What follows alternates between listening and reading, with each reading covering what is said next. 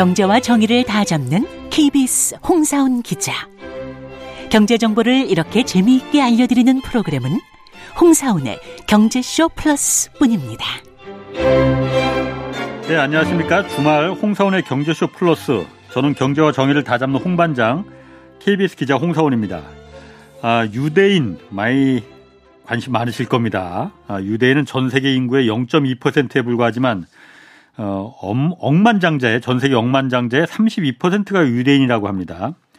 전 세계 권, 이 자본 권력의 최상위층은 유대인이 자리하고 있다는데, 그래서 오늘 이 유대인들은 어떻게 부를 쌓았고 권력을 만들어냈는지 자세히 알아보겠습니다.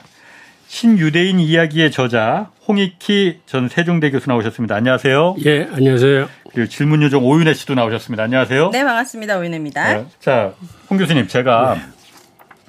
어, 유대인 하면은 사실 사람들의 인식이 동전의 양면입니다. 맞습니다. 어, 그래요? 정말 그렇습니다. 동전의 양면. 우리가 유대인 하면 아, 그 사람들 똑똑한 사람들, 음. 뭐 그 그리고 뭐 어떤 핍박받았던 민족들라고 음. 이미지가 박혀 있는 반면에, 또 하나는 팔레스타인 팔레스타인 민족에 대해서 대하는 거 보면은 어. 저렇게 나쁜 민족이 있나라는 예, 예. 동전의 양면에 음. 갖고 있습니다. 예, 호불호가 아주 극명한 민족이죠. 그렇죠. 예.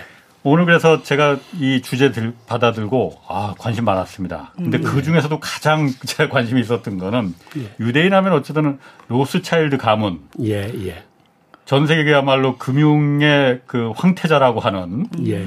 옛날 그 화, 화폐 전쟁이라는 중국 그 숭홍빙 맞습니다. 예. 그 금융 전문가가 쓴 예, 예. 화폐 전쟁이라는 책이 있었잖아요. 예. 제가 사실 경제 잘 몰랐는데 그 책을 한 십여 년 전에 읽고서는 야, 진짜 재밌다. 이거 진짜인 거 아닌가? 이거 한번 취재해봐야겠는데? 라는 예. 생각이 들었거든요. 예. 오늘 먼저 그거부터 좀 물어볼게요. 화폐 전쟁. 제가 예. 궁금한 거. 예, 예. 화폐 전쟁이 유태인 가문, 로스차일드 가문이 전 세계 금융, 특히 미국의 연방준비제도를 다 실질적인 주인이 거기다. 예, 그리고 예. 월가도 다 거기서 휘어잡고 있다라고 지금 얘기를 하고 있잖아요. 예, 예. 로스차일드 가문, 실제로 그러니까 존재하는 가문이죠. 어떤 가문입니까, 거기가? 예, 로스차일드 가문은 어, 산업혁명 당시 이제 영국에서 이제 발흥한 예. 가문인데, 원래 뿌리는 프랑크푸르트 게토입니다. 아, 게토? 거, 예. 그러니까 유대인들만 모여서 예. 사는 이제 집단 예. 지역. 예. 예, 거기에 로스차일드가 자녀가 한 열 명 있었어요. 근데 음. 딸이 다섯이고 아들이 다섯인데 예. 유대인들은 딸은 집안의 사업에 붙이질 않습니다. 전통적으로. 어, 그래요. 네. 그래서 아들 다섯 명을 어, 당시로 봐서는 어. 세계 각국의 금융도시에 파견을 해서 예. 그때까지만 해도 금융이나 통화 시스템이 예. 한 나라에 국한되어 있었는데 음. 이 로스차일드 가문으로 인해서 어, 다국적 금융, 멀티내셔널, 예. 그다음에 글로벌 금융이 돼요. 그러니까 오늘날 통화 금융 시스템의 뿌리가 이 가문으로부터 시작을 합니다. 예. 그러니까는 큰아들은 프랑크푸르트에 남겨두고 음. 프랑크푸르트 그 금융을 관리를 하게 하고, 이 큰아들은 통일 독일의 음. 초대 재무장관을 합니다. 아, 큰아들이? 예, 로스차일드 가문의 예, 큰아들이. 셋째를 음. 당시에 게토에서 조그만 고물상경 자파상을 했었는데 네. 예를 들어서 당시 영국에서 들어오는 면직무를 받으면 장사는 잘 되는데 예. 이윤이 박하니까 예.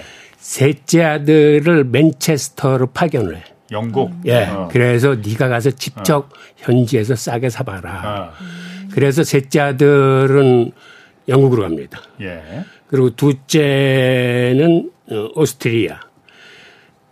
넷째는 저 나폴리로 보내서 어, 이탈리아 당시 음. 저 교황청하고 그쪽을 장악하게 하고, 막내를 파리로 보냅니다. 와. 그런 식으로 전 유럽 각지로 다 파견 예, 보냈네. 그렇죠. 예. 그러니까 처음에 보낼 적에는 일종의 어음 교환소. 어음 교환소. 예. 그러니까, 어.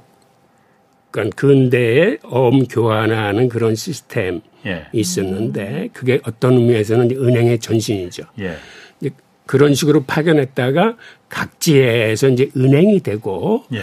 이 다섯 개 은행이 한 몸처럼 예. 서로 어, 연락하면서 서로 정보를 교환하면서 음. 어, 세계적인 어, 네트워크를 형성하게 되는 예. 거죠. 아, 로스차일드 가문은 그러면 음. 아들들이 이렇게 보낼 정도면 원래부터 좀 돈이 많은 가문입니다. 그렇진 않아요. 그렇진 않았어요? 네, 로스차일드는 어, 굉장히 가난했어요. 그, 아, 그 시조 그 암셀 로스차일드 얘기를 하자면 어렸을 때 굉장히 똑똑했습니다. 유대인들은 똑똑한 영재가 태어나면 랍비를 시키려고 그래. 랍비요? 예. 종교인?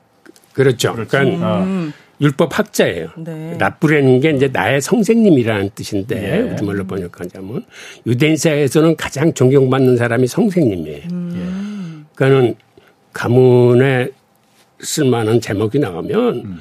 걔를 뭐 돈 많이 버는 기업가나 뭐 정치가나 이런 사회적 지위를 어, 원하는 게 아니라 오히려 공부를 시켜서 네, 어, 학자를 만들겠다. 네. 그래서 랍비 학교를 집어넣었는데 한 삼 년쯤 돼가지고 어, 두 분 부모님들이 모두 그 천연두로 돌아갔어요. 고아가 돼. 네. 그래서 공부를 계속하지 못하고 네. 어, 당시 삼촌이 어, 오펜하이머라는 은행에 취직을 시켜요. 음. 그래서 거기서 이제 어, 은행가로서 어, 경력을 쌓고 어, 성년이 돼가지고 어, 자기 할아버지가 운영하는 프랑크푸르트 개토로 돌아와서 예. 고물상을 인수받습니다. 예. 음. 그래서 고물상을 운영을 하면서 어, 당시의 귀족들이 이 옛날 고화폐, 고동전에 음. 굉장히 취미들이 많았어요. 그러니까 음. 경쟁적으로 그걸 샀어요. 네. 그래서 이 양반은 그 은행 출신이기 때문에 네. 이 각 지역의 좋은 화폐나 고화폐에 대해서 잘 알았어요. 그래서 음. 본인이 카탈로그를 만들고 편지를 만들어서 당시 특급 우편이 처음으로 발달하던 시절인데 그 편지에다 희한한 거는 향수를 뿌려. 오. 그래서 카다로크하고 같이 귀족한테 보내요. 음. 네. 그럼 귀족들이 자기들한테 오는 서신이 많겠지만 봉투를 개봉했을 때 좋은 어. 향내가 음. 나고 하니까 관심을 어. 갖고 부르는 거예요. 네. 어. 아이디어네요. 네. 그, 네. 그 당시에 그러니까 다이렉트 메일 마케팅이라는 걸 했다는 거예요. 어. 어. 그래서 그렇게 해서 연을 맺은 사람 중에 하나가 당시의 실세인 빌레룸쿠세라는 그 왕자가 있었어요. 음.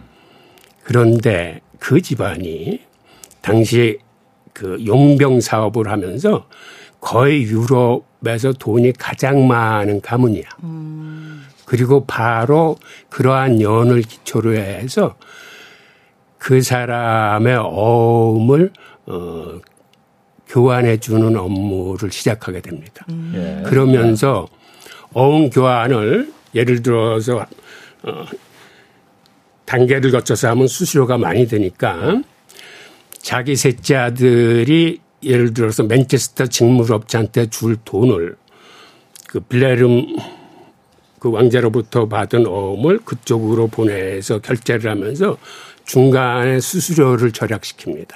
음. 그래서 양측이 서로 이해를 보게 음. 그런 식으로 신임을 얻기 시작해요. 그리고 네.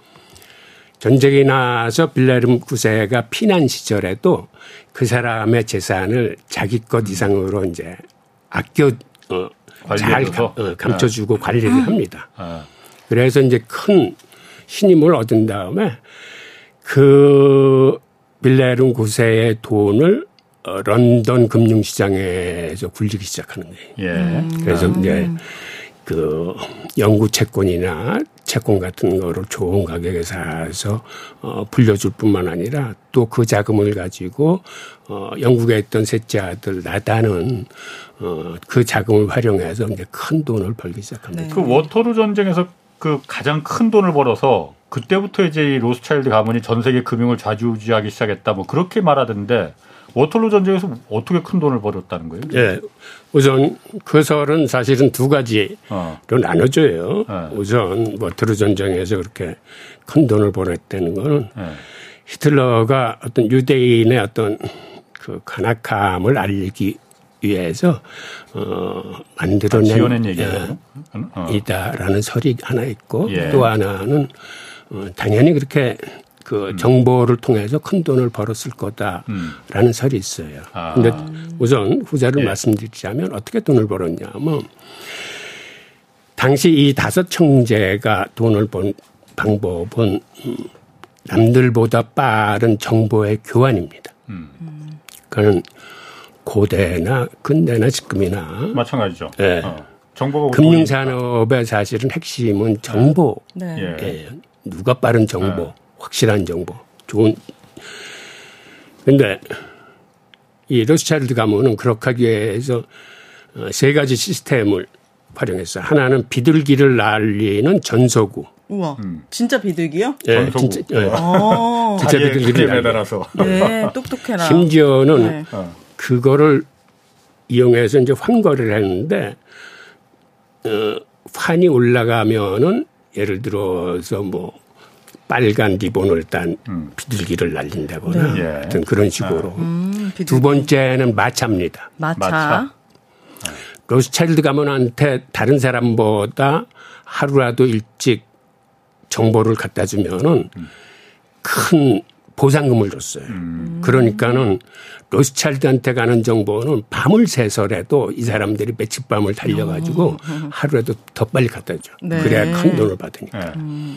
그 다음에는 도보해협의 쾌적선을 띄웠어요. 예. 음. 도보해협이라는 게 사실 그렇게 긴 거리가 아닙니다. 이거 몇십 킬로뿐이 안 되거든요. 네. 그러니까 비둘기도 날린다거나 쾌적선을 한다거나 하여튼 여러 가지 상황을 음. 다 했을 뿐만 아니라 유럽 각지 주요 도시에 정보원들을 다 둬서 음. 그 정보원들이 음. 로스차일드 가문을 위해서 정보를 수집해서 음. 또 그 정보를 받고 전속으로 뛰는 마부들이 있어.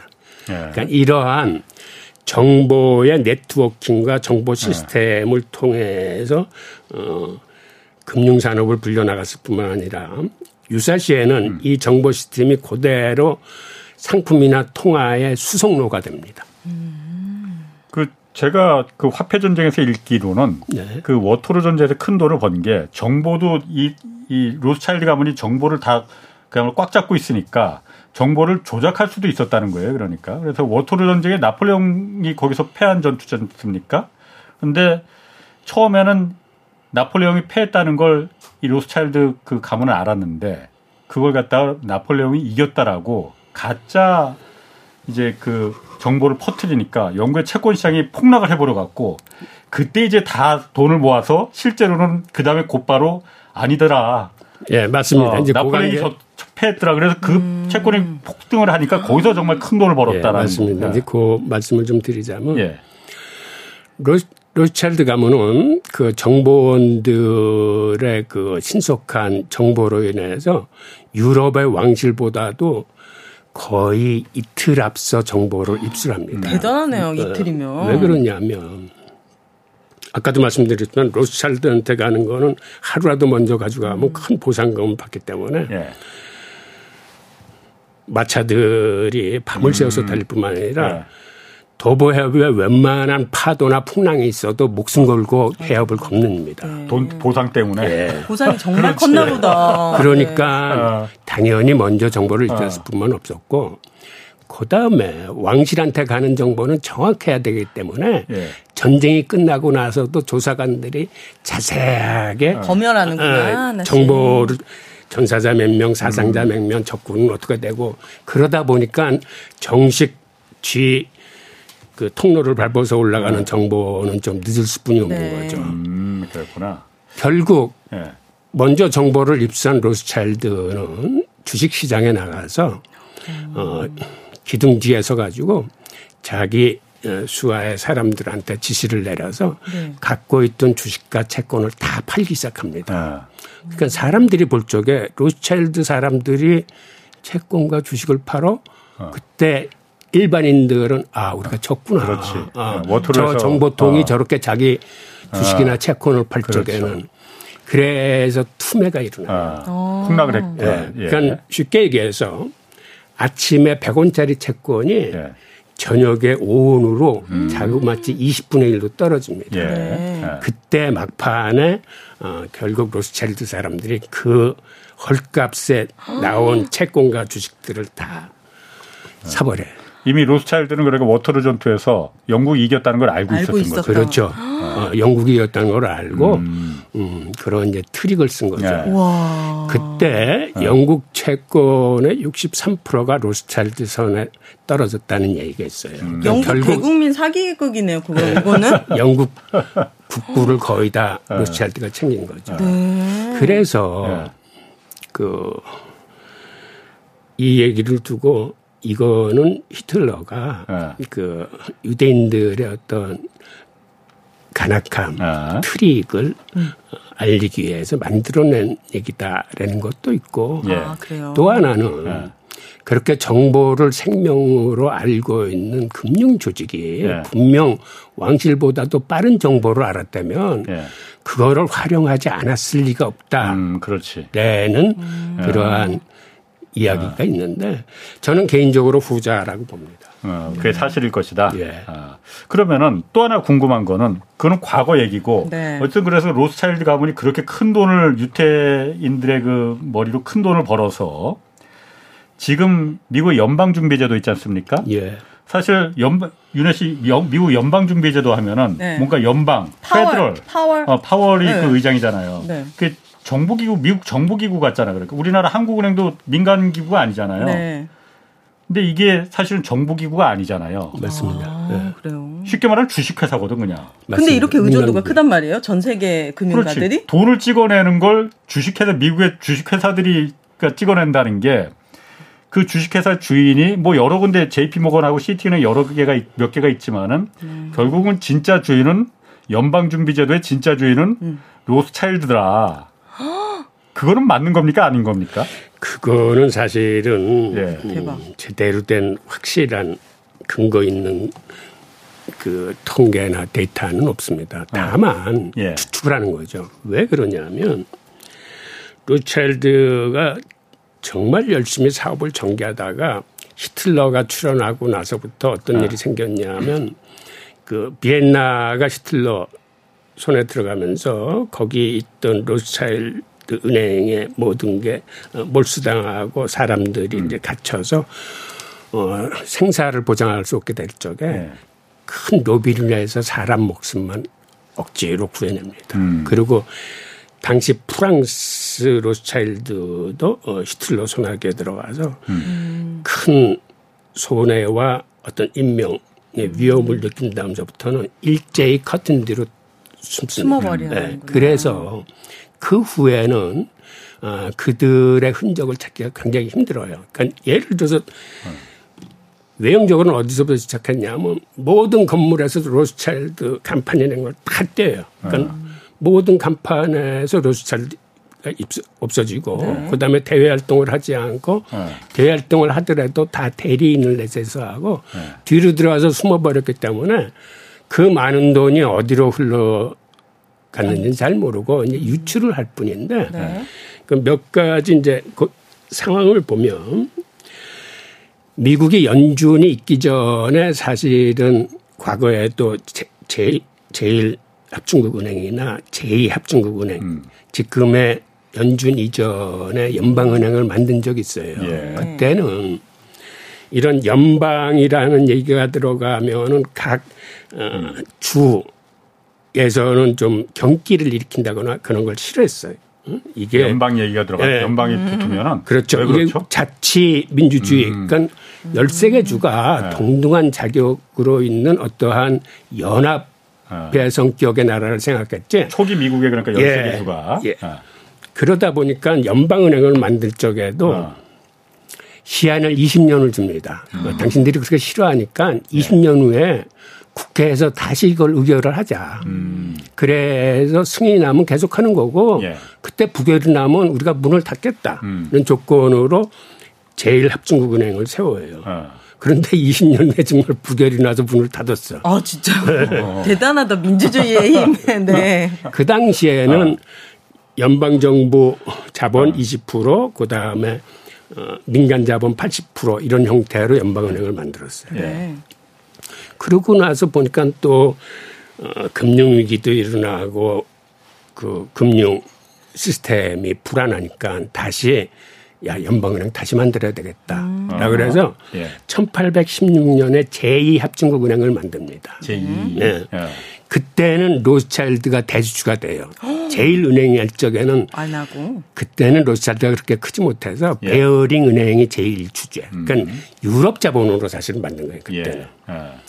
그래서 천팔백삼십 년에 이 은행 또한 부결이 돼 국회에서. 그래서 어. 다시 문을 닫아. 네. 그러다 보니까는 로스차일드 가문이 급하게 쿠바에 파견했던 자기 직원 벨몬트를 뉴욕으로 불러서 그 자본금을 받아서 거기서 이제 은행을 만들고 채권 장사를 하게 만들어요. 음. 이제 그런 식으로 이제 미국에 첫 발을 들인 다음에 음. 주로 이제 대리인들을 보내서 이제 사업을 하게 하고 네. 가장 큰 그 자금 통로는 제이피 모건하고 손을 잡고 예. 천팔백육십구 년에 노던증권이라는 지주회사를 만든 다음에 예. 그 지주회사를 통해서 미국의 철도회사들을 이제 그 엠 앤 에이 합니다. 음. 그리고 제이피 모건이 어, 당시 카네기 철강을 오억 달러에 사가지고 오억 달러가 그 당시에 어느 정도 큰 돈이냐면 미국 전체 예산이 한 오억 달러 돼요. 음. 그걸 사가지고 네. 어, 유에스 Steel 자기가 갖고 있던 철강 회사 두 개를 붙여서 유에스 Steel이라는 회사를 만들어서 이거를 아이피오를 공개를 해요. 네. 그래서 당시 십사억 달러를 모아 자금을 어, 네. 아이피오에서 네. 공개해서. 결국 오억 달러 주고 어. 사가지고 십사억 달러를 어. 만들어요. 그런데 네. 그게 어느 정도 큰 돈이냐면 그 통에 뉴욕이 단박에 런던을 추월해버려요. 오. 금융도시로서. 음. 자금이 탁 모이게 되니까 네. 엄청난 자금이요. 그러니까 십사억이라는 돈이 당시 연방 예산의 이점오 배인가 그런 큰 돈이에요. 음. 그러니까 다우지수가 시작을 했을 적에 사실은 철도회사주 열 개인가로 시작을 한 거거든요. 그런데 음. 이 유에스 스틸이 등장하고 나서는 전체 시종의 육십 퍼센트가 유에스 스틸이야. 음. 그러니까 나머지 회사 다 더해도 이 회사 하나를 못 쫓아가는 거예요. 그렇네요. 어. 그러니까 이러한 철도, 철강 당시의 최첨단 산업의 거액의 자금을 집어넣을 수 있었던 힘이 제이피 모건 혼자서는 그건 도저히 안 되고 아. 뒤에서 로스차일드가 밀어줘. 자금을 댔으니까 가능한 음. 일이다라고 이제 추론을 유출을 하는 거예요. 그러면은 어. 그렇죠. 정확하게 누가 돈을 댔는지는 어. 모르니까 다만 네. 제이피 모건이 죽은 다음에 그 많던 돈이 사실 제이피 모건 수중에 남은 거는 십구 퍼센트뿐이 아니래요. 그러니까 그런 사실로 어. 봐서 아 나머지 돈은 아, 이게 로스차일드 자금이었구나라고 어. 이제 유추를 하는 거죠. 아니 그럼 그 로스차일드는 네. 지금 어디 살아요 그러면? 아, 로스차일드 후손들은 이제 많이 흩어져 있죠. 그 심지어, 심지어 우리가 포도주 예, 그 로츠차일드 포도주라고 있어요. 그게 로츠차일드 예. 후손들이 하는 포도 어. 저 와이너리. 아. 음. 아니 어쨌든 로츠차일드 전 세계에 퍼져 있는 그 유럽에도 몇 군데 퍼져 있고 미국에도 있고 그런 음. 특히 미국에 있는 로츠차일드 가문의 이른바 그 대장은 누구 있을 거 아닙니까? 그 사람은 어디 사는지 주소나 이런 게 뭐 공개가 돼 있나? 그런 무슨 주소를 찾아가 보고 싶네요. 로스차일드로서 사실은 가장 번성했던 게 런던이기 때문에 예. 이제 런던이 이제 대장 노릇을 했었고 예. 나단이 죽은 다음에는 이제 파리의 막내가 이제 가문을 이끄는데 음. 파리의 막내가 죽은 다음에는 이제 그 후손들이 쭉 뻗어나가면서 각국에 그러니까 영국에 독일에 프랑스에 오스트리아에 뭐 이런 식으로 이제 다 퍼져 있는 거죠. 음. 아. 지금 홍 교수님 그, 그 쓰신 그 신유대인 이야기 그 책 보면은 아, 근데 현대 자본주의 설계도 이게 다 유대인이 했다 이렇게 얘기하셨잖아요. 예. 그거는 현대 자본주의를 유대인이 설계했다는 게 어떤 걸 그 설계했다는 거예요, 그러면? 음, 그 천사백구십이 년에 스페인이 이베리아 반도를 통일한 다음에 네. 그 당시 그 나라의 국부를 증진시켰던 유대인들을 일거에 추방을 합니다. 그러니까 음. 천사백구십이 년이 세계사적으로 큰 의미가 있는 해인데 네. 이 해가 중세와 근대를 나누는 해입니다. 네. 그게 왜 그렇게 중요하냐면 이 해에 세계적인 사건 세 가지가 동시에 일어나요. 네. 하나는 스페인 왕국이 유럽 대륙에서 이슬람을 완전히 쫓아냅니다. 그런데 음. 유럽으로서는 이게 굉장한 사건이에요. 왜 그러냐면 팔백 년 동안 이슬람에 갇혀서 억눌려서 살, 살았다가 예. 비로소 이슬람을 물리친 해거든요. 음. 예. 게다가 일월 달에 이슬람을 쫓아냈는데 어, 이때 삼월 말에 유대인 추방령을 내려요. 이제는 우리가 기독교 왕국이니까 음. 국가의 종교를 기독교로 음. 통일하겠다. 그러니까는 기독교로 개종을 하든가 어. 개종을 안 하려면 석 달 내에 이 나라를 떠나라. 음. 해서 이때 많은 유대인들이 추방을 당해가지고 종교의 찾아, 음. 자유를 찾아서 올라간 게 지금의 벨기에와 네덜란드 저지대 지방이에요. 음. 그런데 이 저지대 지방에서 중상주의가 꽃피고 자본주의 씨앗이 여기서 잉태됩니다. 음. 그러니까 근대로 바뀌면서 네. 근대 중상주의와 자본주의를 어, 주도했던 민족이 유대인들이에요. 왜? 그 왜 하필 그 민족이 그렇게 중상주의와 자본주의? 뭐가 그렇게 뛰어난 했을까? 거야 유대인은? 아, 다른 민족도 많았을 음, 텐데.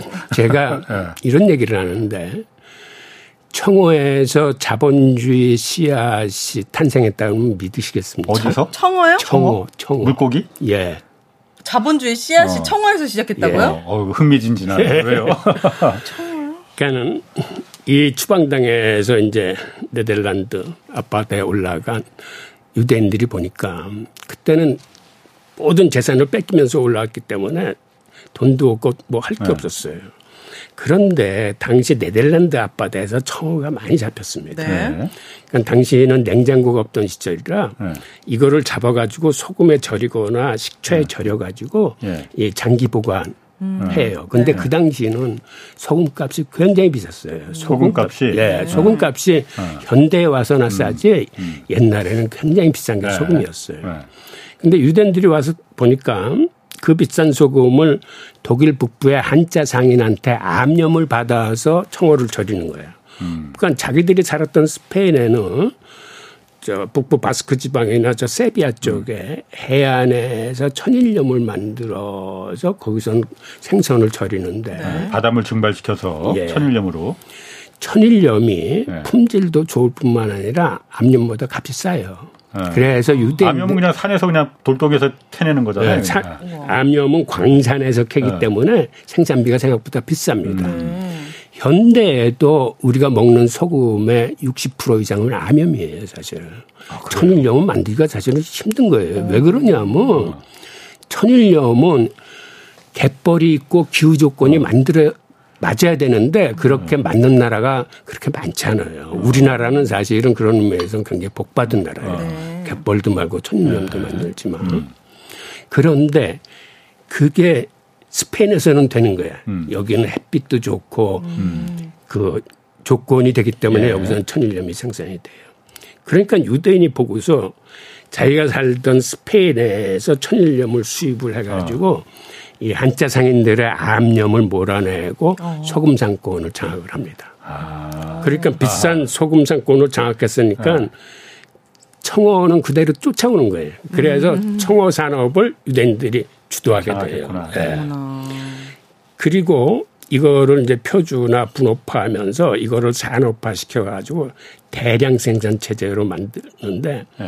이게 또 엄청나게 잘 팔리는 이유가 당시에는 기독교 국가들인데 일 년에 사분의 일이 거의 금육일이야. 고기를 못 먹어. 음. 그런데 금육일이라도 생선은 먹을 수 있어. 음. 그러다 보니까 청어가 엄청나게 팔리는 거예요. 어. 청어가 잘 팔리니까 이제는 고기잡이 배가 모자라. 그러니까 유대인들이 저 스칸디나비아에서 예. 목재를 수입에다가 예. 조선소를 만들어서 고기잡이 배를 만들어서 어부들한테 공급하기 시작합니다. 배를 만들다 보니까 고기잡이 배만 만드는 게 아니라 유대인들이 이제 화물선을 만들어요. 예. 그런데 화물선을 만드는데 당시 스칸디나비아에서는 통, 통행세나 관세를 어떻게 받았냐 뭐 상품을 일일이 계산해서 받는 게 아니라 갑판의 넓이를 보면서 넓이에 비례해서 음. 어, 통행세를 아, 받았어요. 예. 그러니까 유대인들이 여기에 착안해서 음. 어 그래? 그 다음에는 갑판을 좁게 만들고 어, 선복을 크게 만드는 아. 기형적인 배불뚝이 배를 만드는 거예요. 잔머리가 뛰어나시네 이분들이. 어, 맞아요. 네. 그리고 아. 뭐 대포 붙어있던 것도 아. 대충 필요한 대포 몇 개만 남기고 다 떼어내서 네. 우선 통행세를 아꼈어요. 네. 그 다음에는 이 조선 그 건조하는 작업을 분업하고 표준화해가지고 생산비를 음. 당시 경쟁국인 영국보다 반값의 배를 만들어내기 시작해요. 그 다음에 더 대단한 거는 당시의 선원들이라는 게 대부분 사각도시나 삼각도시를 이렇게 관리하는 인력들이었는데 네. 거기다가 복합 도르래를 답니다. 도르래요? 네.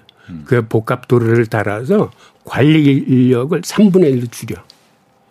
도르래를 달면은 그러니까 밑에서 그냥 혼자서 도출. 그렇죠. 도르래를 가지고 이제 직접 올라가서 기어 올라가서 달지 않고 관리를 하는 게 아니라. 어.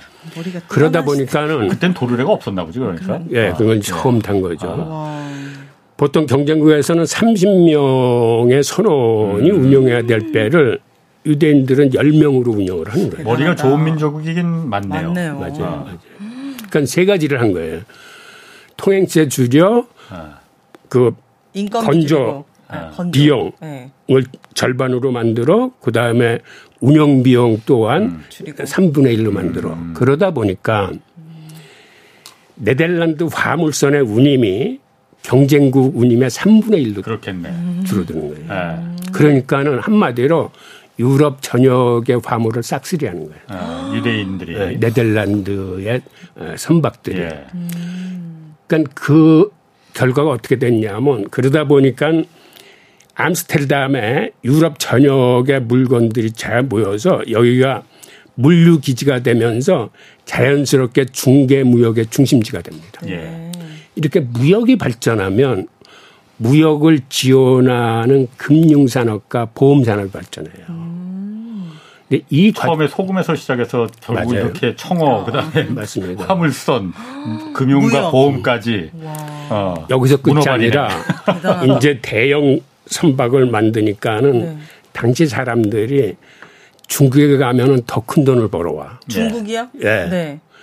중국에 가서 당시 도자기, 비단, 중국차 음. 이런 걸 가져가면 가져오면은 굉장히 큰 이윤을 남기고 유럽에 팔 수 있었어요. 음. 그런데 한 번 가면 한 이 년 걸려. 배가 아, 한 번 갔다 오는데. 진짜요?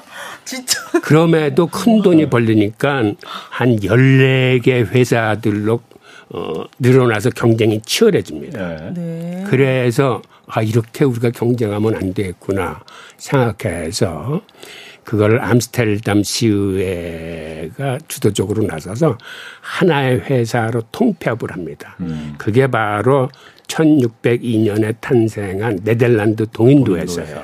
아. 동인도? 아. 그런데 동인도 주식회사의 예. 최초의 주식회사지. 음. 그러니까는 이렇게, 이렇게 자본이 큰 회사를 한두 사람의 힘으로 만들 수 없기 때문에 이걸 유대인들이 처음으로 주식회사를 만들어서 자본을 다 음, 모았어요. 네. 투자를 했죠. 투자를 하는 거죠. 네. 그래서 이게 근대적 의미의 세계 최초의 주식회사예요. 네. 그리고 이제 배가 한 번 나가면 이 년 이상 걸리니까 주식을 또 마냥 가지고 있을 수 없는 사람들이 이제 서로 이제 사고 팔기 어. 시작했어요. 그걸 보고선 중개를 아, 했구만. 저, 저거를 차라리 음. 어, 주식 거래소를 만들어 주자 해서 그 다음에 태어난 게 주식 거래소예요. 그리고 유럽의 천여 가지의 통화들이 들어와서 다 움직이기 때문에 자기들이 봐도 이거를 구분하기 힘들 뿐만 아니라 뭐 위조 주화도 나오고 그 다음에 주변 깎아낸 불량 주화도 나오고 하니까는 아 화폐 통일을 해야 되겠다라고 해서. 세계 최초의 중앙은행의 모태격인 암스테르담 은행이 만들어집니다. 음. 그래서 이거를 길드화로 통일을 시켜버려요. 음. 길드화로. 예. 화폐 이름이죠. 길드화. 예, 예. 예. 그러니까 결국 청와로부터 음. 주식회사, 어.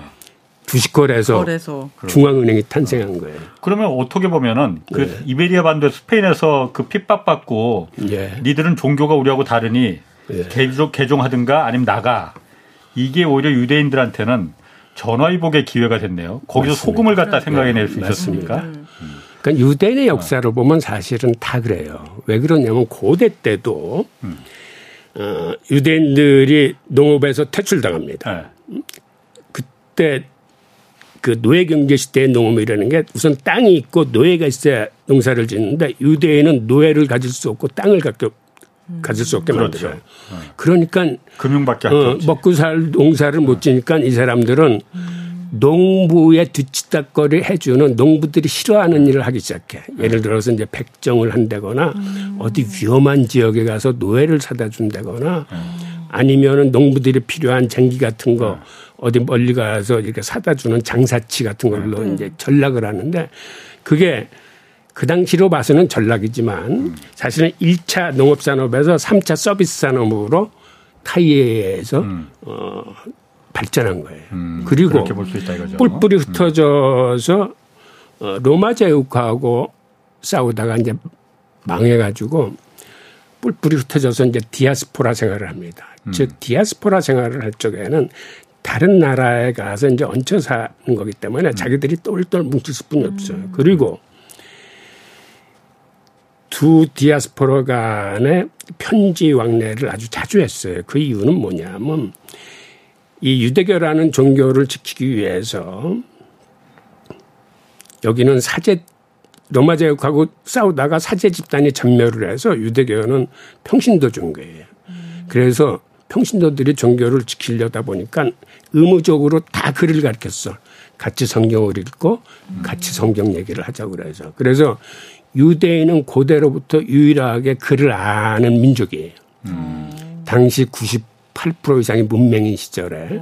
그러니까 글을 아는 민족이 음. 장사도 하고 대부업도 하고 무역도 하고 할 수 음. 있는 게 글을 알기 때문에. 음. 하여튼 그런 식으로. 핍박을 받았으니까 똘똘 뭉칠 수밖에 없었다. 예. 그리고 부분이고. 이렇게 흩어져 살다 보니까는 서로 간에 서신왕래를 하면서 정보 교환이 돼. 그러니까 그 정보에 예를 들어서 상품 정보, 뭐 환시제 정보, 모든 정보를 교환하기 때문에 고대로부터 모든 음. 정보를 갖고 그 정보로 인해서 어, 생길 수 있는 그런 짭을 갖는데 그 중에 하나가 환전상이에요. 환전상. 환전상은 각 지역의 환시제를 알아야 음. 환전을 할 수 있는 거기 때문에 네. 어디서 장이 쓴다거나 네. 전시회 갔으면 거기에 꼭 탁자 하나 갖다 놓고 환전장에 등장해서 음. 각 지역에서 가, 갖고 온 서로 다른 화폐들을 교환을 해줍니다. 그러니까 그 얘기는 이런 모든 정보를 알 수 있는 이러한 정보 공유의 시스템이 유대민족을 더 어, 경제적으로 네. 어, 부강하게 만든 그 힘의 원천이죠. 아, 네. 자, 그럼 홍 교수님, 어쨌든 유대민족이 그 디아스포라로 그 핍박받고 세계 뿔뿔이 자기 나라 없이 흩어져서 핍박받았다는 거는 다 인정을 하고 불쌍한 민족이라는 거 인정합니다. 지금 사실 유대 이스라엘의 유대인들이 하는 팔레스타인들한 민족한테 하는 행동을 보면은 저는 사실 도저히 용서가 안 되거든요. 맞아요, 맞아요. 그것도 이제 그 좀 역사적인 면을 네. 좀 말씀드리자면 모든 종교에서 음 서로 포용하고 관용을 베풀면은 서로 화목하게 살 수 있어요. 음. 그 이, 단적인 예가. 이베리아 반도를 이슬람이 한 팔백 년 동안 지배했었는데 당시 이슬람은 관용을 베풀어서 음. 이베리아 반도에서 이슬람뿐만 아니라 유대교, 카톨릭이 음. 같이 공존을 했습니다. 네. 그게 오백 년 이상 지속되고 음. 유대인들은 지금도 그때가 자기들한테 가장 황금시대였다고 그래요. 음. 네. 실제로 스페인 똘레도 같은 데 가보면 성당도 있고 유대교 흔적도 있고 이슬람도 있고 이 세 종교가 공존했던 흔적들이 남아있어요. 예. 그런데 문제가 언제부터 생겼냐면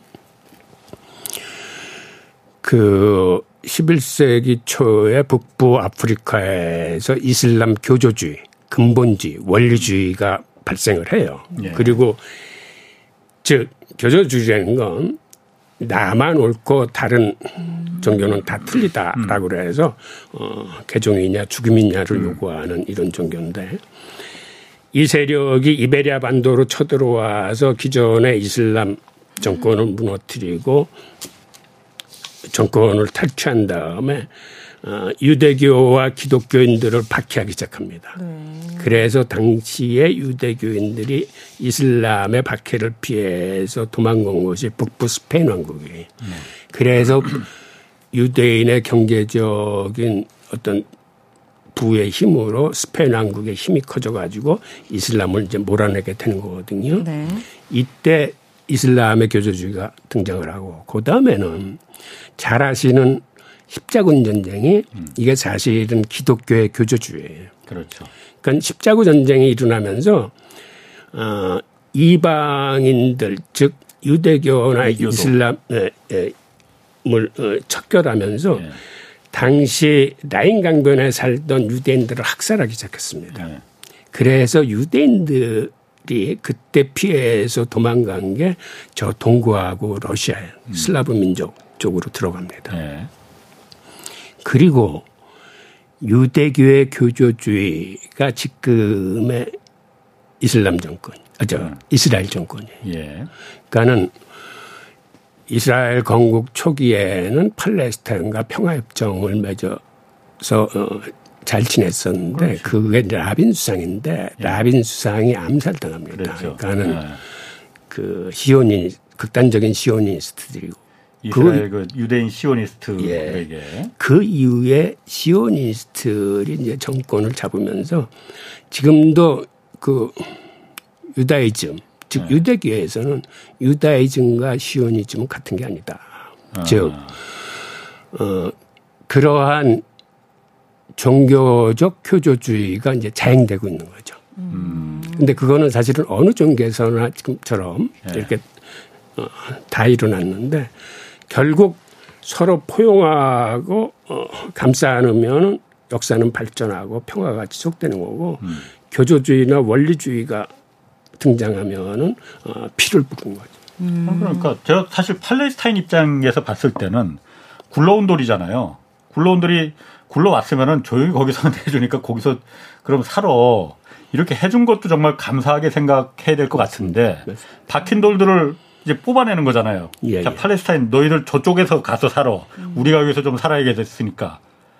당연히 그야말로 사생결단이 안 나겠느냐 이거죠. 음. 그런 면에서 저는 그 이스라엘의 그 만행이죠. 저는 만행이라고 봅니다. 그 예. 만행을 왜 전 세계가 애써 눈 감고 있느냐. 특히 미국이 왜 눈 감고 있느냐. 눈 감고 있는 이유는 미국의 정치 세력, 자본 세력이 유대인들이 다 휘어잡고 있기 때문에 아니겠느냐라는 얘기를 맞습니다. 하거든요. 예. 실제로 그러면은 그 월가나 뭐 미국의 정치 세력이라는 게 결국 월가에서 그 큰 좌지우지 하니까 맞습니다. 맞습니다. 월가와 재무부 이쪽에 예. 다 유대인들이 어, 열 중에 여덟, 아홉 명은 다 유대인이다. 이건 맞습니까 일단? 유대인들이 다 거기서 영향을 큰 영향을 예. 행사하는 예. 거예요. 예. 그러니까 월가는 탄생서부터 사실은 유대인들이 만든 저고요. 미국의 정치 지배도 사실은 월가에서 시작했어요. 월가에서 그 페데럴 그 의회가 시작됐고 그 의회에서 선출한 게 이제 초대 워싱턴 대통령이에요. 그랬다가 나중에 정치적 딜레이에서 수도를 뉴욕에서 이제 워싱턴으로 옮기게 됩니다. 네. 하여튼 뉴욕을 건설한 세력도 유대인들이고 그 특히 그 가운데서 월가 그리고 유대인들이 그렇게 미국 그 정치에 큰 영향을 끼치는 건 매년 삼월 되면 워싱턴에서 에이팩 회의라는 게 열립니다. 음. 유대인 공공정책 협의회라고 그러는데 여기에 미국 각지에서 유대인 대표들 한 삼, 사만 명 정도 모여요. 근데 그 자리에 사실은 미국 그 국회의원들이 대부분 참가를 해요. 음. 왜 그러냐면 거기서 지난해 의정활동을 잘한 국회의원을 이백 등까지 발표를 해요. 아, 그래. 그러면 순보를 매겨요 그러면. 네, 그러면 그게 곧 아. 그들의 정치 후원과 아, 여론의 지지와 아. 직결돼 있어요. 아, 좀 치사한데. 그리고 미국 선거 자체가 개인의 힘으로 치를 수 없는 선거예요. 네. 각 대선에 나온 사람들이 모은 정치 후원금만 해도 십억 달러가 넘어요. 음. 즉 그러한 큰 돈을 모을 수 있어야, 즉 그러한 큰 돈을 줄 수 있는 음. 세력이 있어야 이제 대선에 나오는 거거든요. 음. 그러다 보니까 미국의 정치인들은 자기의 정치 후원금을 대줄 세력, 그다음에 음. 여론의 지지를 이끌어낼 세력. 네. 그한테 꼼짝 못할 수뿐이 없는데 아. 바로 그게? 이 돈줄과 언론을 쥐고 있는 세력이 유대인이요? 유대인인 거죠. 와, 음. 저희가 유대인으로 태어날 수는 없잖아요. 그렇기 때문에 늦었잖아요 이미. 그들의 어떤 경제 철학, 경제 교육 이런 거 좀 알려주시면은 저희 아이들과 저는 유대인 같은 삶을 살 수 있지 않을까 싶은데 좀 팁 좀 주세요. 그들은 어떻게 이렇게 남다른 경제 교육이나 철학이 있는지. 아, 그거는요. 네. 이런 겁니다. 그들들이 뿔뿔이 흩어져서 이제 디아스포라 생활을 할 적에는 서로 뭉치지 않으면 살아갈 수가 없어요. 음. 그러니까 어, 삶의 철학 자체가 능력껏 벌어서 필요에 따라서 나눠 쓴다는 개념이에요. 음. 즉 돈은 어떤 자본주의 효율에 의해서 능력껏 벌지만 자기가 벌었다고 자기가 쓰지 않고 네. 이걸 공동체에 다 내놓고 공동체 원로들이 필요에 따라서 이걸 다 나눠줘요? 나눠줍니다. 음. 이런 식으로 살았기 때문에 이천 년 이상의 방랑 생활을 그들이 견디는 거예요. 음. 혼자 뿔뿔이 흩어져 살았으면 아마 역사에서 음. 어, 유대민족의 흔적은 없어졌을 거예요. 예. 근데 그렇게 살면서 그 흔적의 뿌리가 지금도 남아있는 게 예를 들어서 이스라엘의 키부츠 같은 거예요. 키부츠, 키부츠 같은 예. 협동농장. 예. 아. 가보면 이렇게 집단농장이나 집단공장을 하면서 어. 살 때 거기서도 능력 있는 사람은 바깥에 나와서 뭐 장사를 하거나 기업을 하거나 뭐 변호사가 되거나 돈을 버는데 그랬다 그래서 자기가 쓰지 않고 이걸 다 공동체에 내줍니다. 어. 보냅니다. 그러면 공동체는 필요에 따라서 나눠주는데 나눠주는 방식은 완전히 공산주의 방식이에요. 엠분의 일? 그러니까, 네. 음. 아니 엠분의 일이 아니고 필요에 따라서. 음.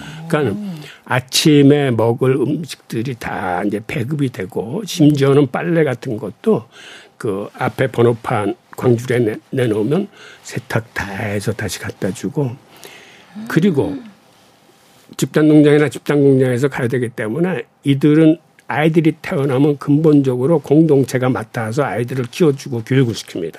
음. 집단 육아와 집단 음. 교육 방식이에요. 음. 그래서 애들은 합숙 아. 같이 자면서 어, 공부를 시켜요. 아. 그래서 공부가 끝나면 음. 방과 후에 부모님하고 같이 지낼 수 있지만 잘 때는 돌아가야 돼. 어, 진짜요? 네. 그러니까 거기에 있는 주부들은 어, 살림은 하지 않아. 집에서 밥을 줄 필요가 없고 음. 빨래를 할 필요가 없고 음. 이제 그런 식으로 살아요. 그러니까 음. 과거에 그들이 디아스포라 공동체를 했을 때 물론 그런 형태하고는 좀 틀릴 수는 있지만 이제 그런 식으로 살았다는 거죠. 그러다 보니까 음. 서로를 도와주고 땡겨주고 밀어주고 끌어주는 공동체 의식이 굉장히 강해요. 유대인들은. 음. 우린 각자 도생이잖아요. 그럼 어떡합니까? 교수님 방법이 없습니까? 뭘, 뭘 방법은 무슨. 아니, 거기는 뭐 한, 그들대로 삶의 방식이 있는 아니, 거고. 아니, 뭐 철학 하나라도 알려주세요. 우리 진짜 유대인들만큼은 안 되더라도. 네, 아니, 그리고 제가 또 하나의 예를 말씀드리면. 네. 이스라엘은 그렇게 인구가 많은 나라가 아니에요. 지금 구백만 조금 넘는데 네. 그중에 유대인은 또한 육백여만 명뿐이 안 돼. 나머지는 이제 팔레스타인하고 이렇게 돼 있잖아요. 네. 그러한 조그만 나라에서 나스닥에 상장된 이스라엘의 스타트업 숫자가 네. 한 백여 개 되는데 이 숫자는 유럽 전체 스타트업에 상장된 숫자보다 더 많은 더 거예요. 음. 그러면 있어요. 이스라엘의 그 벤처 사업가들이 그렇게 머리가 좋아서 그렇게 음. 많이 상장을 했을까요? 그보다는 네. 물론 개인의 역량도 뛰어나지만 미국에서 성공한 선배 유대인 기업가들이 음. 다 끌어주는구나. 아. 어. 그렇지. 그러니까 아, 서로. 이런 거를 이제 헤세드 정신이라고 부르는데 뭐냐면 어떤 초창기의 투자 같은 물질적 음. 돈뿐만 아니라 관련된 정보, 인맥, 뭐 아이피오 상장 방법 모든 거를 때로 덤벼서 도와주다시피 해요. 와. 그래서 성공을 지켜. 이게 사실은 어떤 데서 유래했냐면 체다카의 어, 도움을 줄, 줄 적에 여덟 가지의 그 단계가 있습니다. 네. 그 중에서 최상의 단계가 상대방을 자립시키고 성공할 수 있도록 헌신적으로 도와주는 게 바로 헤세드 정신이에요. 음. 그러니까 헤세드 정신은 보상을 바라지 않고 음. 상대방을 자립시키고 성공시켰을 때 가장 훌륭한 어, 도움의 태도라는 거예요. 음. 그걸 유대인들은 어, 실, 실시해요. 그리고 음. 자기가 그렇게 도움을 받았으면 도움을 받은 사람한테 갚는 게 아니라 음. 자기가 받은 도움을 또, 또 후배 아. 창업가들을 향해서 그렇게 도와주는 아. 그런 식으로. 그럼 우린 유대인이 아니니까 그 그건 참 그 우리가 도움을. 본받을 만한 그, 네. 그 어떤 전통이네. 홍 기자님이 좀 끌어주세요. 그러네. 혼자만 잘하려고 좀 하지 마시고 우리는 진짜 좀 그런 거 없잖아요. 아니 그런데 제가 정신을. 최근에 들은 게 젤렌스 우크라이나 그 젤렌스키 대통령 있잖아요. 예, 예. 젤렌스키가 유대인이에요? 맞아요, 맞습니다. 오. 아. 젤렌스키 대통령 같은 경우는 음. 탈무드에 이런 얘기가 있어요. 우유를 건네주는 친구보다 네. 하얀 이를 드러내고 웃어주는 친구가 더 낫다라는 말이 있어요. 밝은 웃음으로 어, 상대방을 맞아주는 사람이 어, 더 낫다는 말이에요. 어. 그러니까 유대인들은 예를 들어서 긍정적이거나 어떤 희망적인 태도를 상대방한테 불러일으켜주는 것도 네. 이 큰 종교적 선행으로 여겨요. 음. 그러다 보니까 젤렌스키는 어려서부터 어, 아주 밝고 긍정적이고자 노력한 나머지 음. 나중에는 이 사람이 코미디언이 됩니다. 아. 어. 어. 그러니까 어려서부터 생활 태도가 다른 사람을 음. 어떻게 하면 웃기고 밝게 하고 할까를 네. 생각하다가 네. 결국 그 코미디언으로 출세를 해서 대통령까지 네. 된 사람이에요. 네. 어. 다시 모셔야 될 것 같아요. 그러게. 시간이 부족합니다. 아, 오늘 정말 흥미진진했는데 네. 유대인 저 궁금한 것도 많은데 그러니까. 사실 다음에 네. 다시 한번 모시겠습니다. 홍익희 전 세종대 교수 그리고 오윤혜 씨 두 분이었습니다. 자, 홍사훈의 경제쇼 플러스 오늘 여기서 마치겠습니다. 고맙습니다. 감사합니다. 감사합니다.